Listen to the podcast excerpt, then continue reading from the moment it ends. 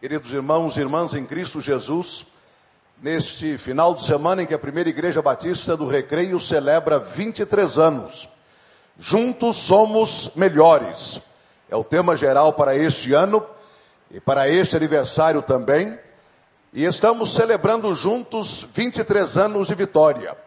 Ontem tive a ocasião de ler para os irmãos, e os irmãos também já o fizeram pessoalmente, a pastoral deste domingo e as várias razões alistadas e alinhavadas pelo pastor Vander como sendo razões que nos levam à celebração destes 23 anos. 23 anos de vitórias, juntos vamos celebrar, juntos somos melhores. E de fato é importante estarmos juntos. Denise acabou de dizer isto à igreja, e que podemos cultuar a Deus em qualquer lugar. Podemos louvar ao Senhor em qualquer situação. E é verdade.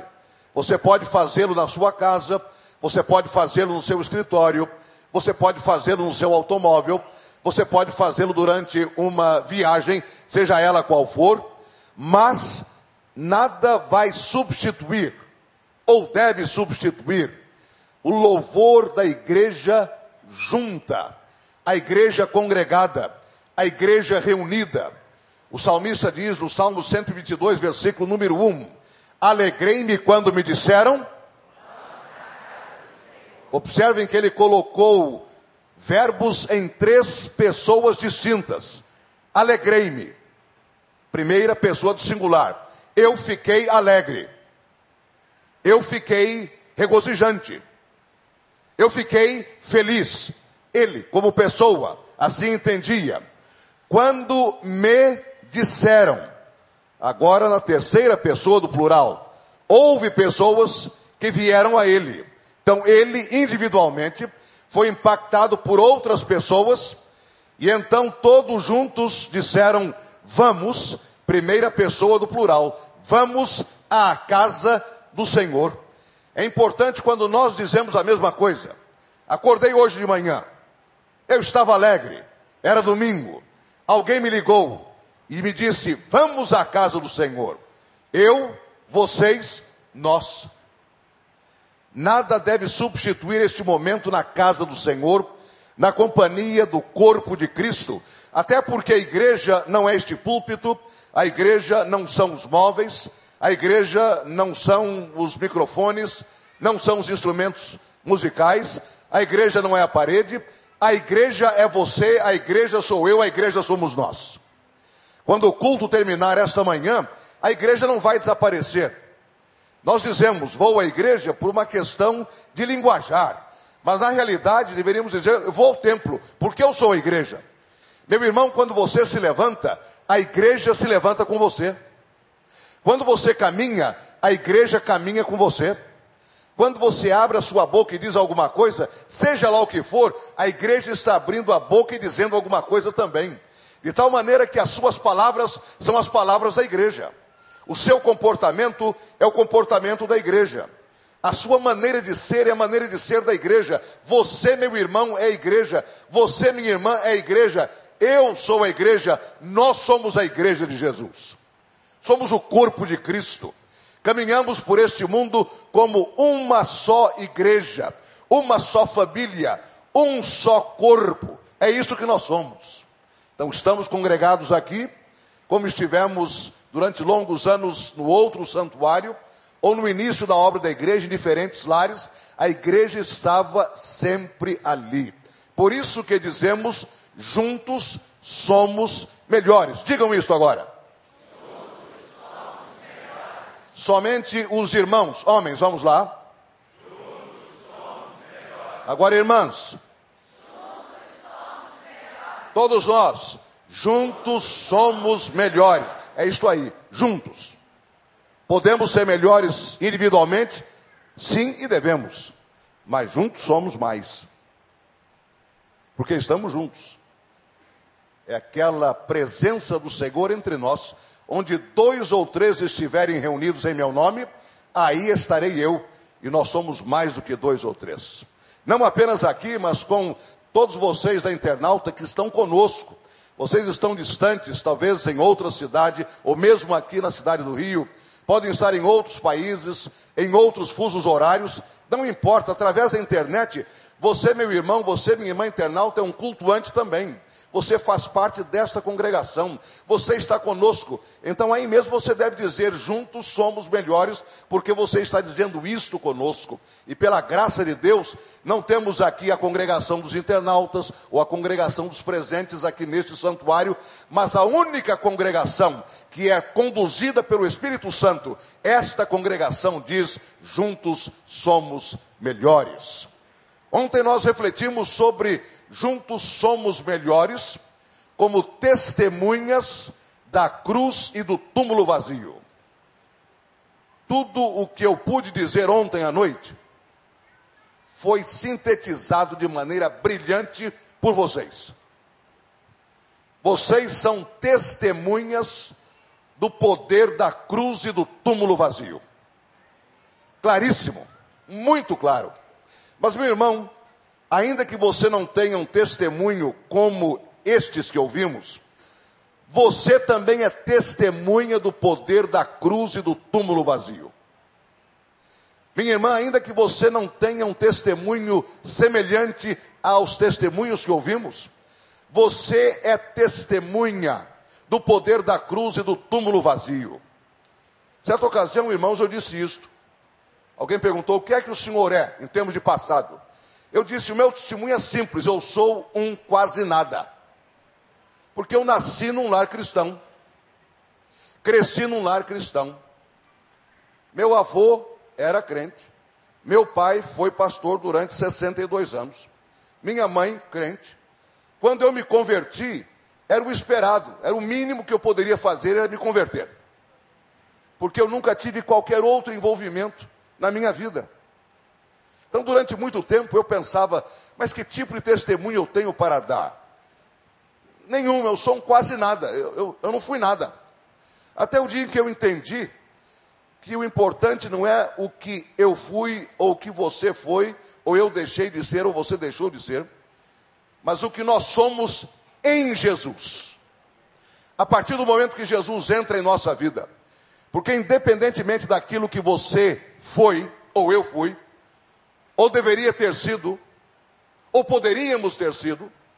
O fato é que sem Jesus e sem Cristo, com ou sem um passado complicado, com ou sem, sem Cristo, estamos perdidos para sempre.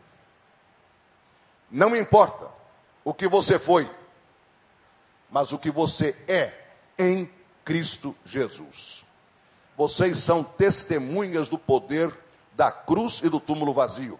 Mas, meu irmão, você também é testemunha desse poder da cruz e do túmulo vazio. Então, juntos somos melhores, como testemunhas do poder da cruz e do túmulo vazio. Mas juntos somos melhores também, obedecendo à voz do Espírito Santo. Juntos somos melhores, obedecendo à voz do Espírito Santo.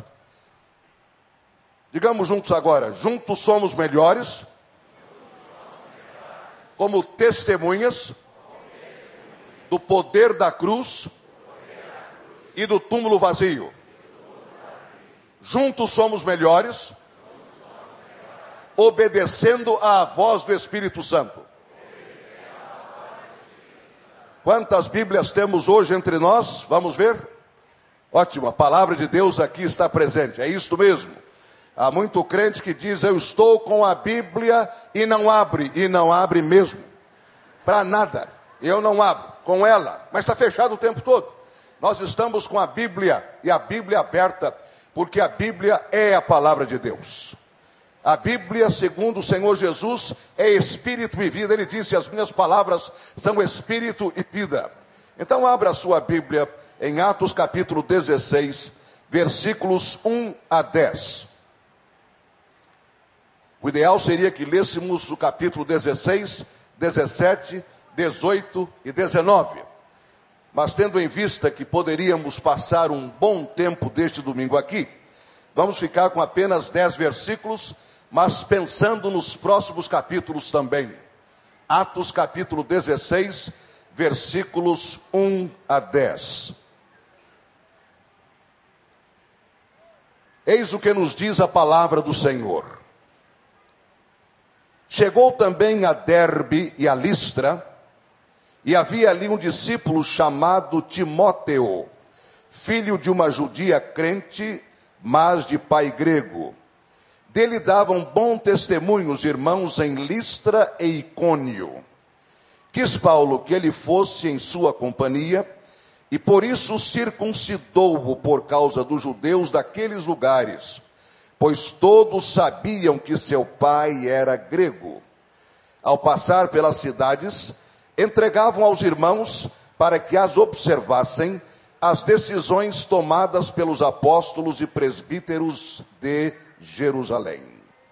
Assim as igrejas eram fortalecidas na fé e de dia em dia aumentavam em número. E percorrendo a região frígio-gálata, tendo sido impedidos pelo Espírito Santo de pregar a palavra na Ásia, defrontando Mísia, tentavam ir para Bitínia, mas o Espírito de Jesus não o permitiu. E tendo contornado Mísia, desceram a Troade. À noite, sobreveio a Paulo uma visão na qual um varão macedônio estava em pé e lhe rogava, dizendo: Passa a Macedônia e ajuda-nos. Assim que teve a visão, imediatamente procuramos partir para aquele destino, concluindo que Deus nos havia chamado para lhes anunciar o Evangelho. O apóstolo Paulo está em pleno início de sua segunda viagem missionária. A sua primeira viagem missionária começa no capítulo 13 deste mesmo livro de Atos e conclui em Jerusalém. E a segunda começa no capítulo 15, versículo 36 em diante. E a partir do capítulo 19, em Éfeso, ele enceta a sua terceira viagem missionária. Então o apóstolo Paulo está com a sua delegação, temos ali Silas, temos ali Lucas, temos ali Timóteo, todos juntos para mais uma viagem missionária. O seu desejo era prosseguir na direção que ele estava vendo. A palavra diz claramente que ele estava tendo passado por Derbe e Listra, juntou-se a ele Timóteo, depois os irmãos de Listra e Cônio davam um bom testemunho, e ele percorrendo toda aquela região, desejava pregar a palavra na Ásia, mas de uma forma incrível, para mim misteriosa, porque cada vez que leio este texto, isto me deixa encafifado, como se diz. O Espírito Santo disse não. Paulo então olha um pouco mais adiante, contorna Mísia e diz: Eu gostaria de ir até Bitínia. O Espírito Santo outra vez diz não. E para mim isto é algo misterioso. Como pode o Espírito Santo convocar alguém? Como pode o Espírito Santo chamar alguém? Como pode o Espírito Santo dar uma vocação a alguém? Como pode o Espírito Santo trazer para a sua presença alguém? Como pode o Espírito Santo entregar uma missão a alguém e depois dizer não? O que Paulo estava querendo fazer era aquilo para o qual Deus o havia chamado não era nada diferente. Ele não estava com algum plano completamente fora do comum, querendo inovar alguma coisa, não. Ele simplesmente queria manter-se fiel à sua chamada. E ainda assim o Espírito Santo está dizendo não. O Espírito de Jesus está dizendo não. Uma lição preliminar que nós recebemos é a de que nem todos os nãos da nossa vida provêm do inimigo, há muito não que vem do Espírito Santo de Deus. Paulo enfrentou os dois. Por exemplo, se formos a primeira aos Tessalonicenses, no capítulo número 2, versículos 17 em diante, encontramos um outro tipo de não na vida do apóstolo.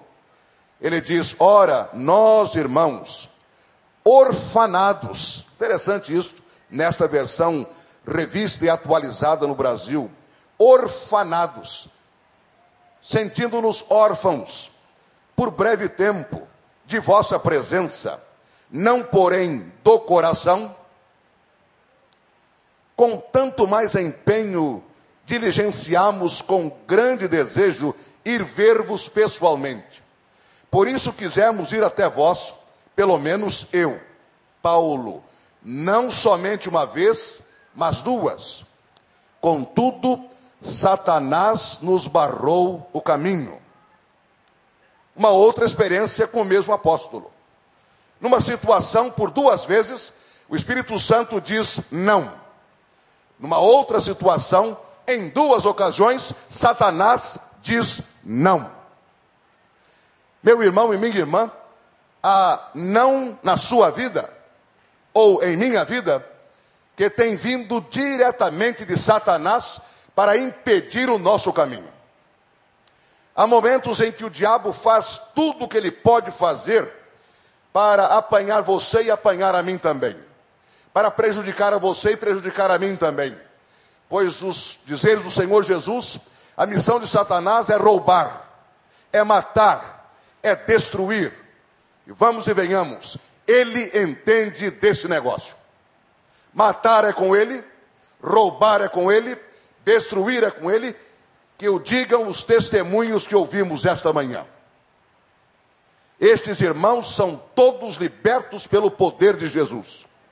Libertos pelo poder de Jesus, lavados no sangue de Jesus, completamente libertos das garras de Satanás, que colocou um não na vida deles por longos anos. Mas isso é o que nós ouvimos no testemunho deles. E o seu testemunho? Quantas vezes você pode dizer mesmo, diante de Deus, Satanás está fazendo comigo o que tentou fazer com o apóstolo Paulo. Não, não, não. Há ocasiões, no entanto, como esta em Atos 16, em que o não não está vindo de Satanás, o não está vindo de Deus. O não está vindo através da palavra do Espírito Santo. O não está vindo através do Espírito de Jesus. Estamos falando da mesma pessoa? porque Deus tem as suas razões. Precisamos de muita sabedoria do Senhor para entender a diferença entre o não do diabo e o não do Espírito Santo. Para não dizermos sim ao diabo e não ao Espírito Santo, porque estamos confundindo de onde está vindo o não. É preciso pedir isso, Senhor, dá-me sabedoria. Eu estou diante de uma barreira, de um impedimento na minha vida eu estou sentindo que há um não, mas eu não tenho certeza de onde este não está vindo. Qual a origem dele? É tua, Senhor, ou é Satanás tentando prejudicar-me? Se o não que você estiver enfrentando na sua vida estiver vindo de Satanás, em nome de Jesus, repreenda este não. Diga não ao não. Diga, Satanás, aqui não. Aqui não. Ouvi o testemunho de uma missionária que enfrentou graves situações. E alguém perguntou a ela nos Estados Unidos: como é que a senhora tem podido enfrentar tanto obstáculo, tanto empecilho, tanta dificuldade? Ela disse: é simples. Quando Satanás bate a porta do meu coração, e eu já sei distinguir a batida dele da batida do Espírito Santo, disse ela. Como o Espírito Santo também habita dentro de mim, eu mando o Espírito Santo atender a porta. E quando o Espírito Santo abre a porta que o diabo vem, ele foge. E é por aí mesmo. Alguém já disse: se você fica, o bicho come. Se você corre, o bicho pega. Mas se você ora, o bicho foge. Se o não que você está enfrentando vem de Satanás, diga não ao não. Repreenda em nome de Jesus e prossiga. Mas se o não que você estiver enfrentando vem do Espírito de Deus, diga sim ao não e obedeça. Porque Deus tem alguma coisa em mente em relação a você. É o que acontece com esse texto. O apóstolo Paulo, capacitado, vocacionado, chamado, preparado, equipado pelo Espírito Santo, deseja fazer a obra do Espírito Santo e recebe um não do Espírito Santo ele não resistiu a esse não, ele cedeu a este não. E a palavra diz que naquela mesma noite, numa visão, vem alguém da Macedônia e diz: passa a Macedônia e ajuda-nos. Passa por aqui e ajuda-nos. Irmãos, é importante entender a presença do Espírito Santo entre nós. Alguns níveis da atuação do Espírito Santo na sua vida e na minha vida. Vamos, por exemplo, a João, no capítulo 16. Onde é que encontramos o Espírito Santo em João, capítulo 16? Nós o encontramos na nossa experiência de salvação. A palavra é clara nesse sentido. Começando com o versículo número 8: Quando ele, o Consolador, vier, convencerá o mundo do pecado, da justiça e do juízo. Do pecado, porque não creem em mim, da justiça, porque vou para o Pai e não me vereis mais, do juízo, porque o príncipe deste mundo já está julgado. Quem trouxe você, meu irmão, minha irmã, à presença de Jesus, aos pés da cruz, foi o Espírito Santo. É o Espírito Santo que nos atrai a Cristo. Notem bem que eu e você fomos salvos por Jesus através da atuação do Espírito Santo. Nós não devemos a nenhum pregador a nossa salvação, devemos a Cristo e ao Espírito Santo que abriu o nosso entendimento para a graça de Deus. O Espírito Santo está na sua conversão, o Espírito Santo está na minha conversão. O apóstolo Paulo diz em Romanos 8,16 que o Espírito, o próprio Espírito, testifica com o meu Espírito que eu sou um filho de Deus. Você pode dizer, eu sou salvo por Jesus no poder do Espírito Santo. Você pode dizer, eu sou filho de Deus, porque o Espírito Santo afirma isto. Não é uma questão de uma auto-hipnose. Eu dizer, eu sou, eu, eu, eu sou crente, eu nasci de novo, eu sou um filho de Deus. Não, nada disso. O Espírito Santo está dizendo isto ao seu espírito e ao meu espírito, porque ele está no princípio da nossa salvação. É o ministério dele de nos trazer aos pés da cruz de Cristo. E se nessa manhã você ainda não teve a ocasião de receber Jesus, que você não resista ao Espírito Santo que está trazendo você para perto da cruz. Você, meu amigo, você, minha amiga, não está aqui ou através da internet por acaso. O Espírito Santo está atraindo, atraindo e trazendo você. O Espírito Santo está buscando você. O Espírito Santo quer que você conheça a obra da salvação em Jesus, como aconteceu com os nossos irmãos aqui à frente. É Ele quem nos convence do pecado, da justiça e do juízo. Além da obra da salvação, o Espírito Santo está na nossa obra de santificação. Vamos a Gálatas, no capítulo número 5. E ouvimos mais uma vez a palavra do Senhor desse sentido. Gálatas, capítulo 5, versículo 16 em diante. Digo, porém, andai no espírito, e jamais satisfareis a concupiscência da carne. Porque a carne milita contra o espírito, e o espírito contra a carne porque são opostos entre si, para que não façais o que porventura seja do vosso querer, mas se sois guiados pelo Espírito, não estáis sob a lei.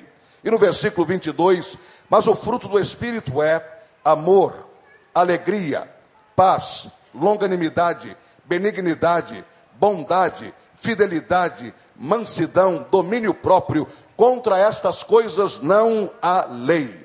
E os que são de Cristo Jesus crucificaram a carne com as suas paixões e concupiscências. Se vivemos no Espírito, andemos também no Espírito. Então, não apenas no processo da salvação, eu sou atraído à cruz pelo Espírito, mas eu cresço em Jesus mediante a atuação do Espírito Santo. E meu irmão e minha irmã, se você e eu andamos pelo Espírito, é porque vivemos no Espírito, e se vivemos no Espírito, andemos também pelo Espírito. Ele está conosco, ele nos guia em toda a verdade. O Espírito Santo também tem estado no desenvolvimento e progresso da Igreja de Cristo. Livro dos Atos dos Apóstolos, no capítulo 9, nós encontramos essas palavras no versículo 31, Atos 9, 31. A igreja, na verdade, tinha paz por toda a Judéia, Galiléia e Samaria, edificando-se e caminhando no temor do Senhor, e no conforto do Espírito Santo, e no poder do Espírito Santo, e na autoridade do Espírito Santo, e na assistência do Espírito Santo, ela, a igreja, crescia em número. Meus irmãos, a primeira igreja batista do Recreio não está celebrando 23 anos de vitória sem que ela esteja celebrando 23 anos da atuação do Espírito Santo aqui. Irmãos, não há outra maneira de explicar esta igreja ou qualquer outra igreja. Porque a palavra diz: e pelo conforto do Espírito Santo, pela autoridade do Espírito Santo, pela assistência do Espírito Santo, a igreja crescia. Graças a Deus, porque juntos somos melhores, obedecendo à voz do Espírito Santo, crescendo no Espírito Santo, progredindo no Espírito Santo. Esta foi a experiência do apóstolo Paulo. Não vai. Eu quero pregar? Não. Eu quero ministrar a palavra? Não. Eu quero falar de Cristo? Não. Mas, Senhor, tu me chamaste para isto? Não. Senhor, foi para isto que recebi a imposição das mãos? Não. Alguma coisa está acontecendo aqui. O Espírito que nos acompanha na salvação, na santificação, no crescimento da igreja, é o mesmo que diz sim e não em muitas ocasiões.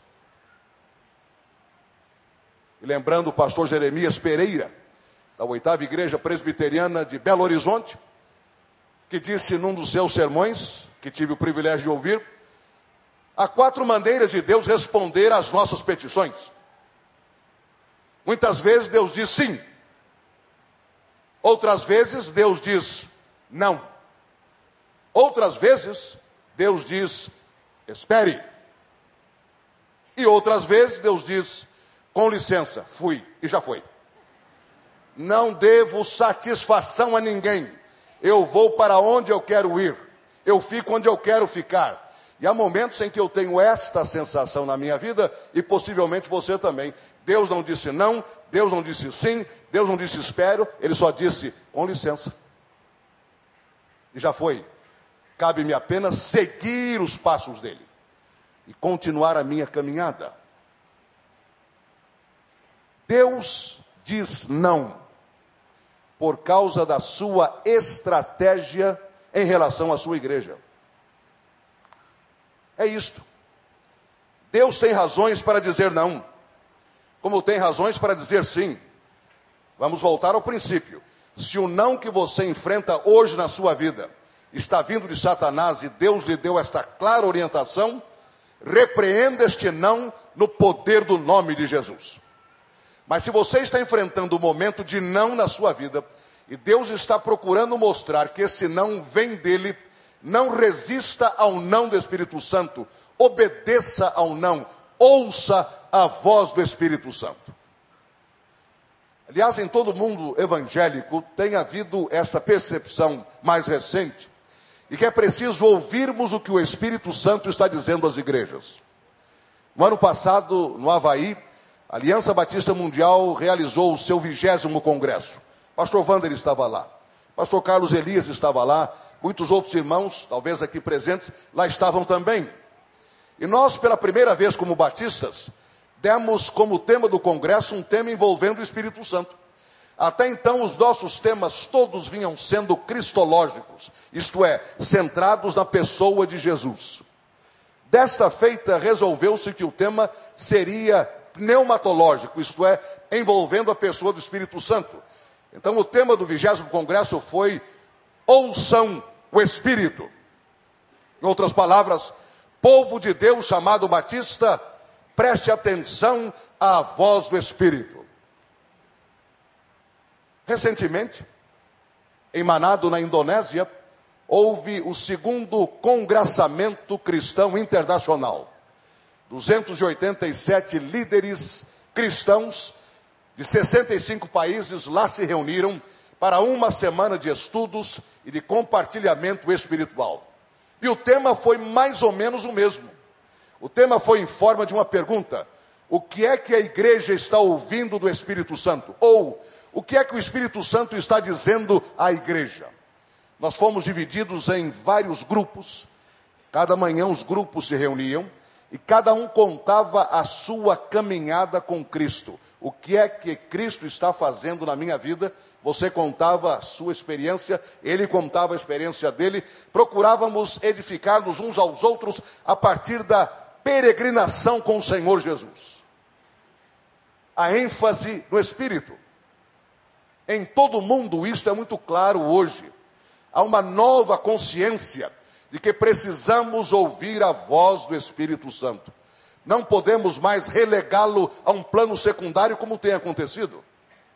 Eu creio que talvez, em parte, porque a nossa visualização da Trindade, que é um mistério muito grande, tem sido verticalizada.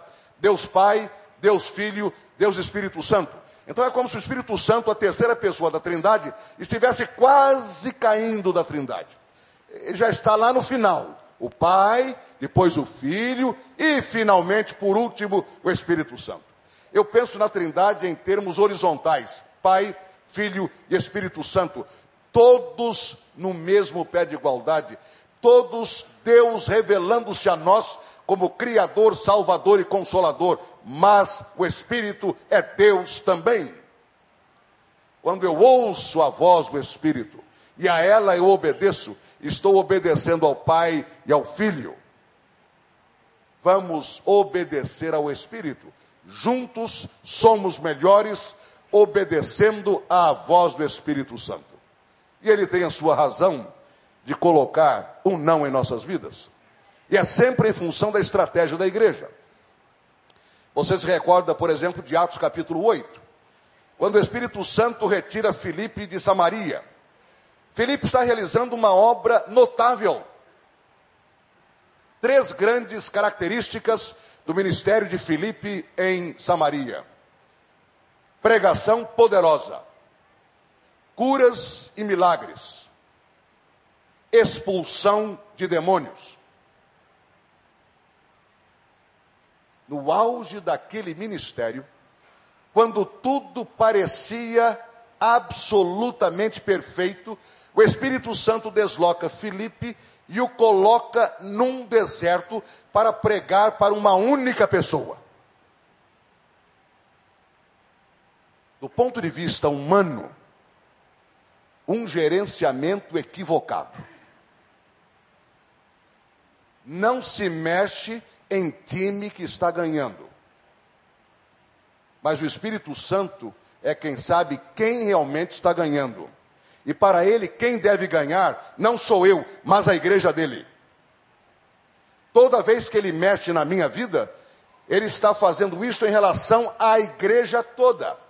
E toda vez que o Espírito Santo toca a sua vida, desloca a sua vida, todo o sistema dele, a estratégia dele está sendo bem coordenada.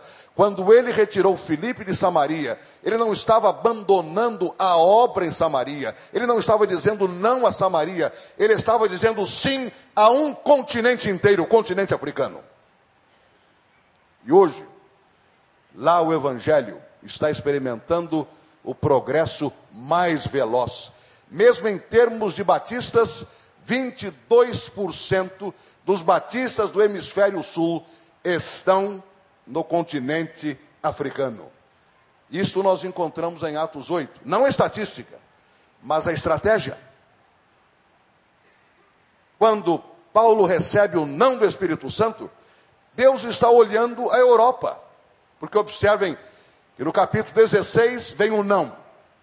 Lucas, a partir daquele momento, integra o grupo, quando diz: E nós então entendemos, pela primeira vez, se inicia o que se chama de segmento nós, no livro dos Atos dos Apóstolos. Lucas é parte agora do grupo.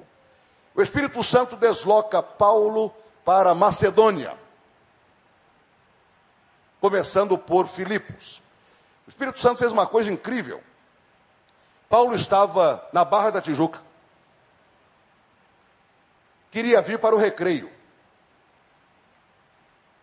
É isso que ele queria fazer. Onde ele estava? Ele estava avistando a Ásia Menor, província do Império Romano, Bitínia, Mísia. Mas o Espírito Santo deslocou da Barra para Santa Cruz, Campo Grande, Bangu, Ramos, Ilha do Governador, Centro do Rio,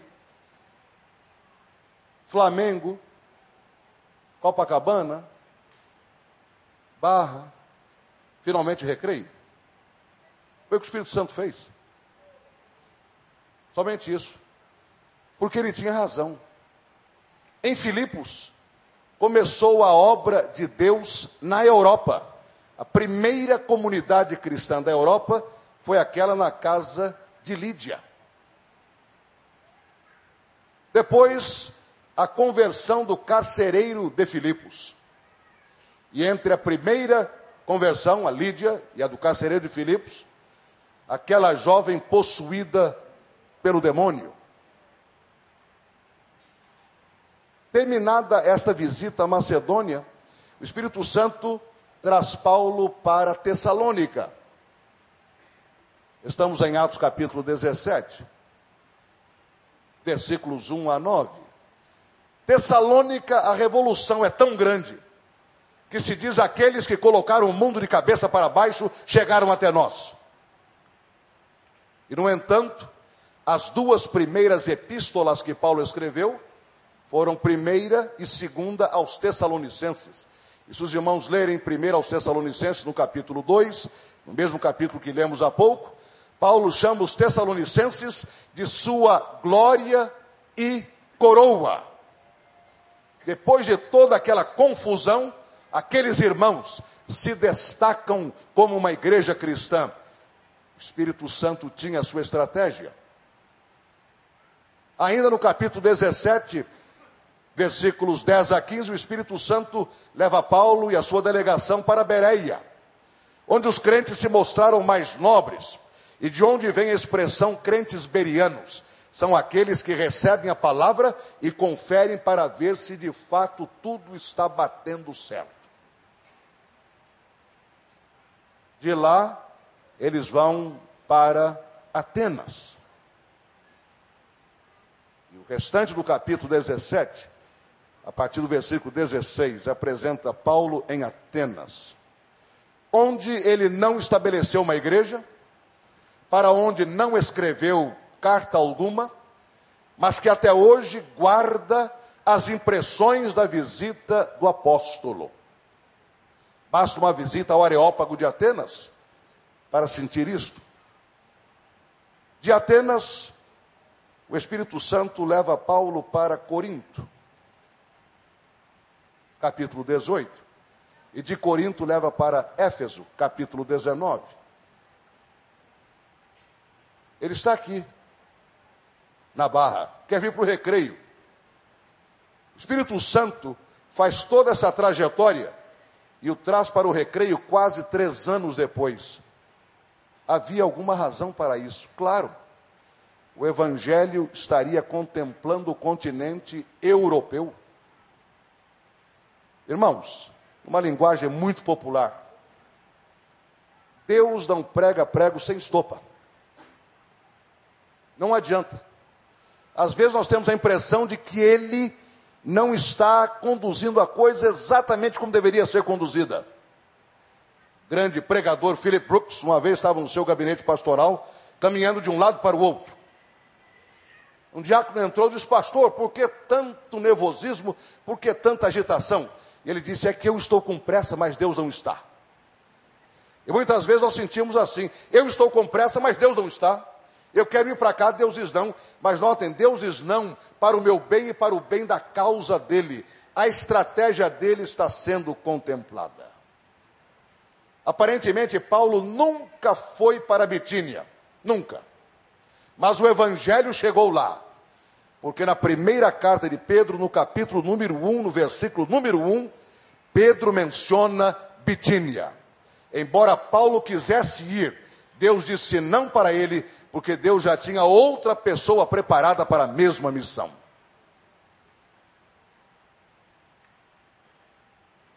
Faz dois anos, estive num congresso em Novi Sad. E ali havia representantes da Bulgária, Croácia, Macedônia, Romênia, Eslovênia, os países chamados balcânicos. E cada delegação apresentou um relatório do que estava acontecendo no seu país. Quando a delegação da Macedônia veio apresentar-se, ela projetou uma fotografia de um grupo de batizandos, todos eles vestidos com aquela beca branca, muito bonita. E no centro da beca havia em vermelho as seguintes palavras: Eu creio. Cada batizando tinha eu creio, eu creio. E enquanto eu contemplava aqueles batizandos, todos eles da Macedônia, em pleno século 21, não pude deixar de me lembrar deste texto. Quando Paulo obedeceu ao Espírito Santo, que lhe disse: Não, você vai para a Macedônia. E 20 séculos depois, a obediência de Paulo à voz do Espírito Santo ainda está produzindo frutos para Deus. Quando você e eu obedecemos ao Espírito, particularmente ao não do Espírito, que tanto nos incomoda porque nós não queremos receber não. Na teoria, sim. Se Deus disser não, eu não vou. Mas quando Deus diz não, desculpe a expressão, é um Deus nos acuda. Porque Deus deveria ter sido não, por que Senhor, por que Senhor, por que Senhor? Nós nunca dizemos por que Senhor quando Ele diz sim. Já observou isso? Deus diz sim, nós nunca questionamos o sim. Bastou Deus dizer não, Senhor, por quê, por quê, por quê, por quê? Por que não? Deus tem alguma coisa a mais. Deus tem uma estratégia para a sua vida e para a vida da igreja. A sua obediência ao não do Espírito a minha obediência ao não do Espírito é um tremendo sim à vontade de Deus. Qual é a sua experiência? Qual é o seu testemunho? Diante do não do Espírito Santo. Vamos orar. Neste momento em que estamos orando, em cima deste tema, juntos somos melhores, obedecendo à voz do Espírito Santo. Eu gostaria que você pensasse em algum possível não que você esteja vivendo hoje. Não digo apenas atualmente, não, estou pensando nesta manhã do dia do Senhor, manhã para nós aqui, para você internauta no seu fuso horário, pode ser mais tarde, pode ser madrugada, pode ser outro dia. Mas o importante é neste momento então da sua vida, é possível que você esteja diante de alguns nãos. Eu desafio você a pedir a Deus a sabedoria para distinguir entre o não que vem de Satanás para impedir a sua vida, para obstar a sua vida, e o não que vem do Espírito Santo, porque ele tem uma estratégia melhor para você e para a igreja de Jesus. Se for um não de Satanás, em nome de Jesus, repreenda este não. Se for um não do Espírito Santo, em nome de Jesus, obedeça a esse não. O meu apelo agora é para você, meu irmão e minha irmã em Jesus.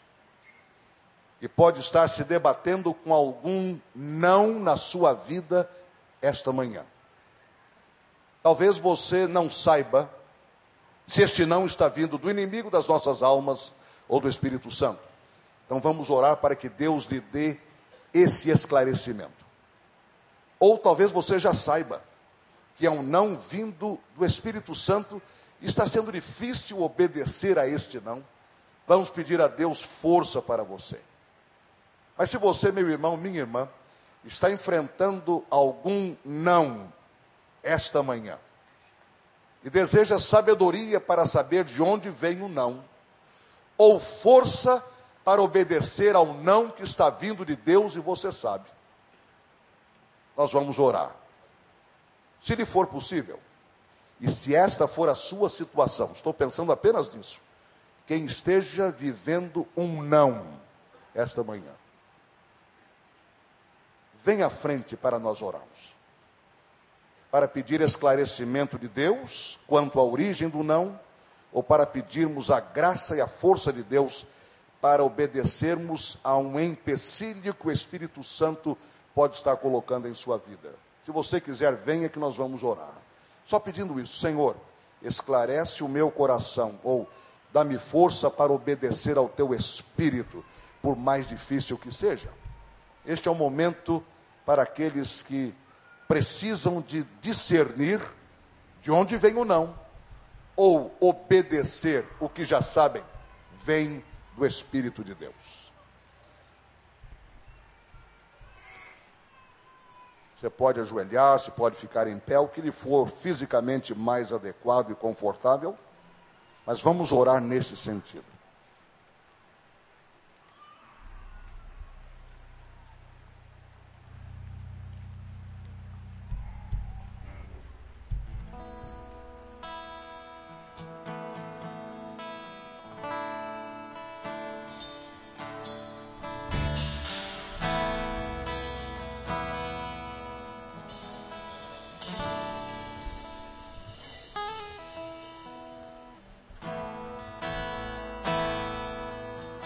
For mais fácil para você levantar-se onde você já está sentado, pode ficar em pé e mesmo com isso você está dizendo: Eu quero entrar nesta oração, quero ser parte deste momento para entender algum não que no momento estou enfrentando. Preciso da sabedoria de Deus para entender e para obedecer.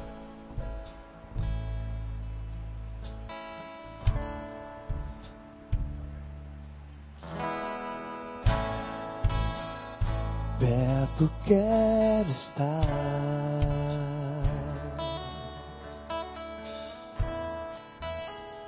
Junto aos teus pés,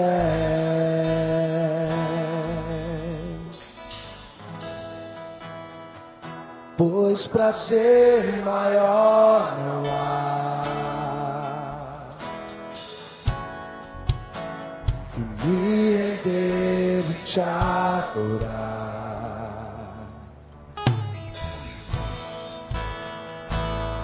Tudo que mim.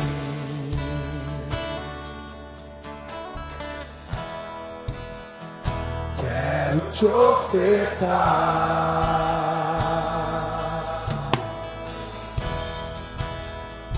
mas ainda é pouco eu sei. Se comparado ao que ganhei. Eu sou apenas cego, teu amigo me tornei.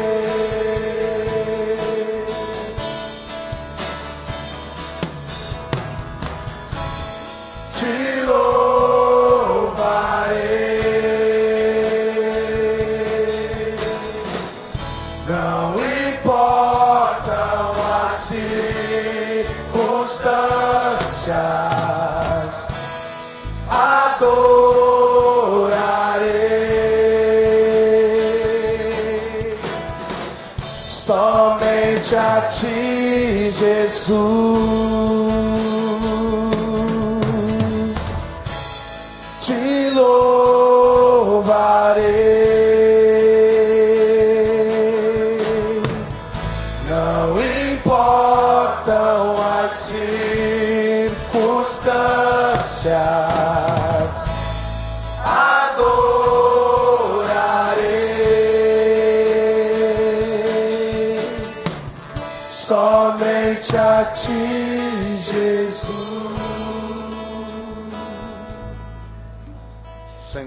neste momento, a tua igreja está diante de ti, como sempre esteve.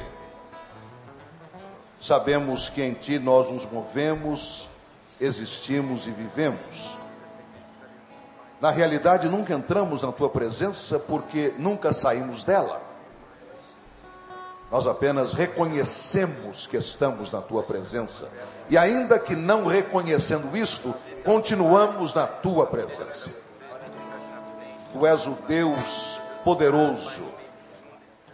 E a palavra do Salmo 46 nos diz: Aquietai-vos e sabei que eu sou Deus. Atendendo o Senhor ao apelo feito há pouco, irmãos estão em pé, ou aqui à frente, em pé, ou ajoelhados, ou ajoelhados onde estão no santuário. E o apelo foi este: se houvesse um não na vida esta manhã, cuja origem continua obscura, indefinida, eu peço agora, Senhor, que o teu Espírito Santo, que é o Espírito de toda consolação e misericórdia, abençoe estes irmãos com sabedoria abundante, para eles entenderem de onde o não está vindo. Senhor, se este não estiver vindo de Satanás, como armadilha, como empecilho, como obstáculo, concede a estes irmãos e irmãs e os internautas que estão orando conosco a autoridade para repreenderem este não no nome de Jesus. E que Satanás se afaste dessas vidas. Assim como colocaste uma barreira e um limite quando Satanás desejou tocar a vida de Jó. Que este mesmo limite seja agora colocado na vida destes teus servos.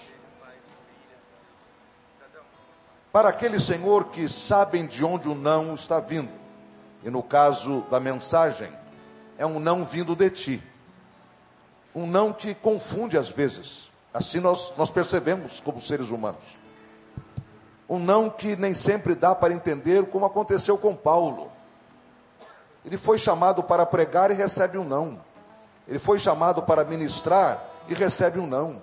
Ele foi chamado para viajar e recebe um não mas o não que vinha de ti era um tremendo sim para a África e para a Europa, e isso estamos vendo 20 séculos depois.